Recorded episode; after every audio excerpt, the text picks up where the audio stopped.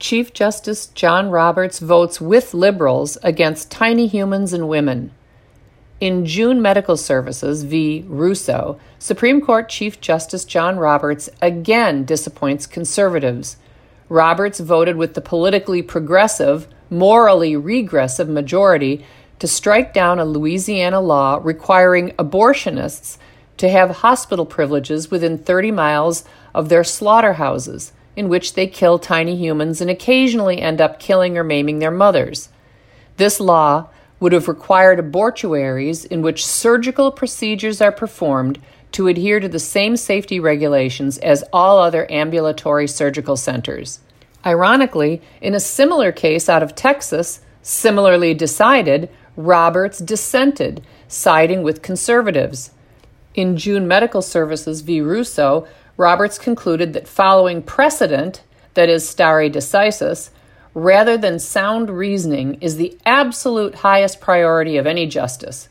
It's a good thing Roberts wasn't sitting on the Supreme Court when Brown v. Board of Education overturned Plessy v. Ferguson or where Loving v. Virginia overturned Pace v. Alabama.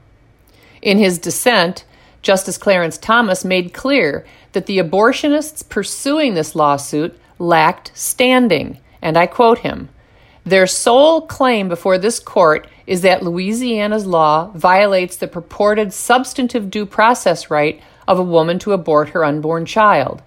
But they concede that this right does not belong to them and they seek to vindicate no private rights of their own. Under a proper understanding of Article 3, these plaintiffs lack standing to invoke our jurisdiction, despite the fact that we granted Louisiana's petition specifically to address whether abortion providers can be presumed to have third party standing to challenge health and safety regulations on behalf of their patients, a majority of the court all but ignores the question. The plurality and the Chief Justice ultimately cast aside this jurisdictional barrier to conclude that Louisiana's law is unconstitutional under our precedents. End quote. Attorneys represent litigants in lawsuits, and litigants must be able to claim that they are in some way harmed by a law. The purported harmful effect is what gives them standing to pursue a lawsuit. Since feticidal profiteers have trouble getting women to argue against abortionists having hospital privileges, this lawsuit was pursued by third parties who would be harmed monetarily by a law requiring abortionists to have hospital privileges.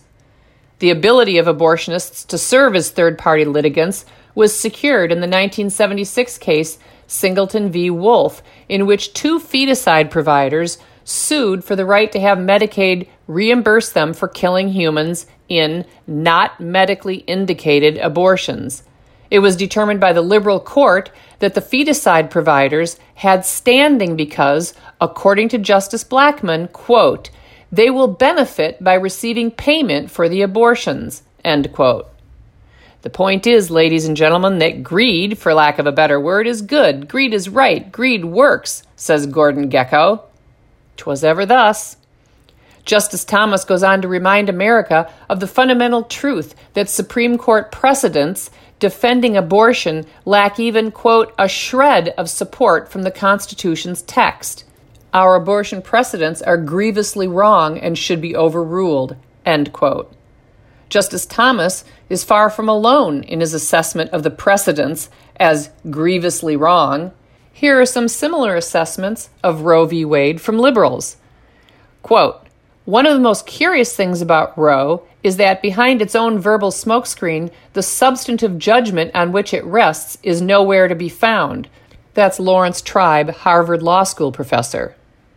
As a matter of constitutional interpretation and judicial method, Roe borders on the indefensible. I say this as someone utterly committed to the right to choose. That's Edward Lazarus, former clerk to SCOTUS Justice Harry Blackmun. As a matter of constitutional interpretation, even most liberal jurisprudes, if you administer truth serum, will tell you it's basically indefensible. That's Edward Lazarus again. Blackmun's Supreme Court papers vindicate every indictment of Roe invention, overreach, arbitrariness, textual indifference. That's William Saletan, Slate magazine writer. Roe is not constitutional law and gives almost no sense of an obligation to try to be. What is frightening about Roe is that this super protected right is not inferable from the language of the U.S. Constitution, the framers' thinking respecting the specific problem in issue, any general value derivable from the provisions they included, or the nation's governmental structure. That's John Hart Ely, clerk for U.S. Supreme Court Justice Earl Warren. The very basis of the Roe v. Wade decision, the one that grounds abortion rights in the Constitution, strikes many people now as faintly ridiculous. Whatever abortion may be, it cannot simply be a matter of privacy. Roe is a Supreme Court decision whose reasoning has not held up. It seems more fiat than argument. Still, a bad decision is a bad decision. If the best we can say for it is that the end justifies the means, then we have not only lost the argument, but a bit of our soul as well. That's Richard Cohen, Washington Post columnist. Judges have no special competence, qualifications, or mandate to decide between equally compelling moral claims as in the abortion controversy. Clear governing constitutional principles are not present. Alan Dershowitz, former Harvard Law School professor. In short, 30 years later, it seems increasingly clear that this pro choice magazine was correct in 1973 when it criticized Roe on constitutional grounds. 30 years after Roe, the finest constitutional minds in the country still have not been able to produce a constitutional justification for striking down restrictions on early term abortions that is substantially more convincing than Justice Harry Blackmun's famously artless opinion itself. As a result, the pro choice majority asks nominees to swear allegiance to the decision without being able to identify an intelligible principle to support it. That's Jeffrey Rosen, George Washington University law professor and former clerk to Judge Abner Mikva. Liberal judicial activism peaked with Roe v. Wade, the 1973 abortion decision.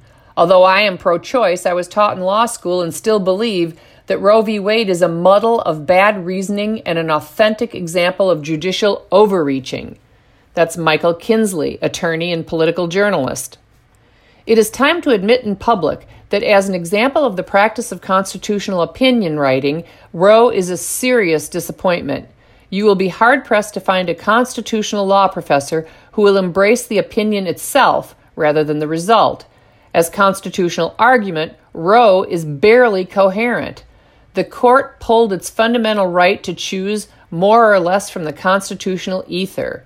That's Kermit Roosevelt, University of Pennsylvania Law School professor. And the last one is the failure to confront the issue in principled terms leaves the opinion to read like a set of hospital rules and regulations. Neither historian, nor layman, nor lawyer will be persuaded that all the prescriptions of Justice Blackmun are part of the Constitution. And that's from Archibald Cox, JFK's Solicitor General and former Harvard Law School professor. The super creepy pro feticide organization here in Illinois, Personal PAC, whose sole reason for its creepy existence is to protect the legal right of women to have their offspring offed, is expressing only tepid kudos for this decision. Their enthusiasm is tempered by their correct assumption that pro life activism will not cease, and I quote them while the Supreme Court's decision in June Medical Services was a temporary reprieve from the assault on reproductive rights, don't be fooled. The anti choice extremists are emboldened by today's decision, and it is to our great peril if we think it portends anything other than a reprieve by the court Trump promised would end Roe. End quote. Choice is an obvious and deceitful euphemism that is not up to the task for which it was created. It can't conceal the truth about the unseemly nature of the choice leftists want women to have. There exists no absolute or constitutional right to choose. They exploit the word choose or choice because of its positive connotations. They exploit it because of the fondness everyone has for making choices in life. But not even leftists believe that a free floating right to choose exists. There are a host of choices they want to proscribe Leftists don't believe parents should have school choice. Leftists don't believe parents should have the right to choose whether their minor gender dysphoric children are chemically sterilized or surgically mutilated. Leftists don't believe parents should have the right to choose the type of sex education their children should receive.